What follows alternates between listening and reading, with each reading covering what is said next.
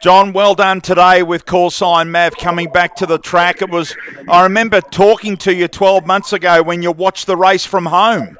Yeah, yeah. 12 months ago, I was sitting on the couch, couldn't walk, two back operations, and um, yeah, different world now. Today, I'm here on course, and, and no one else is. So yeah, it's a it's a funny old world we live in, Andrew. It is a strange old world. Uh, Jonathan Riddell knows this horse so well, and did you have sort of that plan that you wanted to use early, get across, and and try and get there as quickly as possible?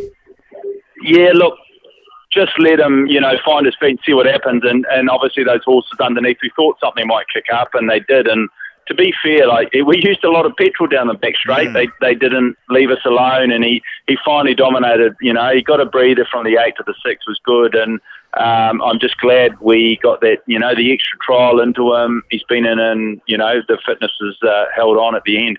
Everyone's sort of talking about your spring thoughts, but you want to see him come back, don't you?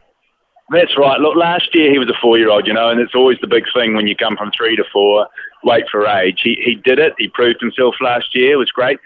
Deep down, Andrew, um, I was pretty confident today for the pure reason that uh, I've been here before. He's 25 kilos heavier with pure muscle.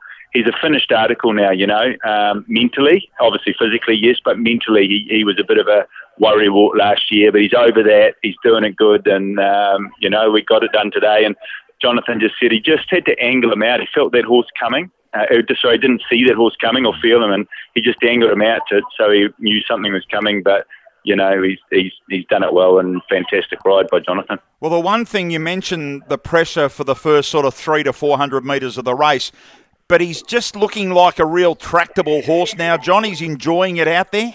Yeah, you did right. Look, he can soak that pressure up, and, and that's why I maintain to the owners. You know, I didn't mention it till uh, sort of during the winter that I feel he is a Cox Plate kind of horse. He can soak it up. Look, he'll run home in 33 or 32, whether the tracks are dead for or whether it's a slow track. You know, that's just his style. He'll never run home in 31, but he'll he'll he'll just soak up the pressure. He's tractable, and uh, you know, it's just good to get the season underway. Okay, so I presume it's the Windsor Park Plate next.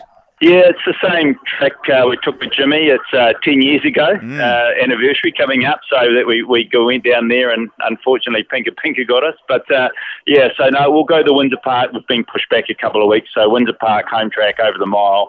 And from there, all going well, if we could get into the into the plate, we'll come and have a play uh, with you boys over there. So, listening to you, John, this is an aim that have you had in your mind for some time that if he came back with good runs, that you'd like to take into the valley?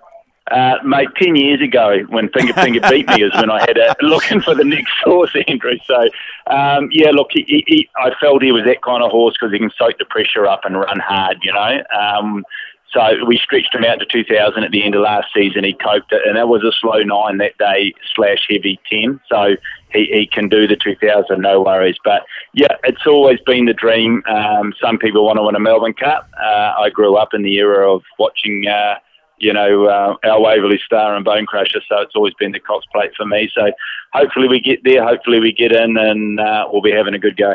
I guess there's always talk about what horses can make a Cox Plate. You would have seen what horses are around. There's one or two maybe from overseas. So, you know, I guess it's not going to be an easy task. But if he's a two-time Group One winner, it's hard for the Valley to re- to knock back.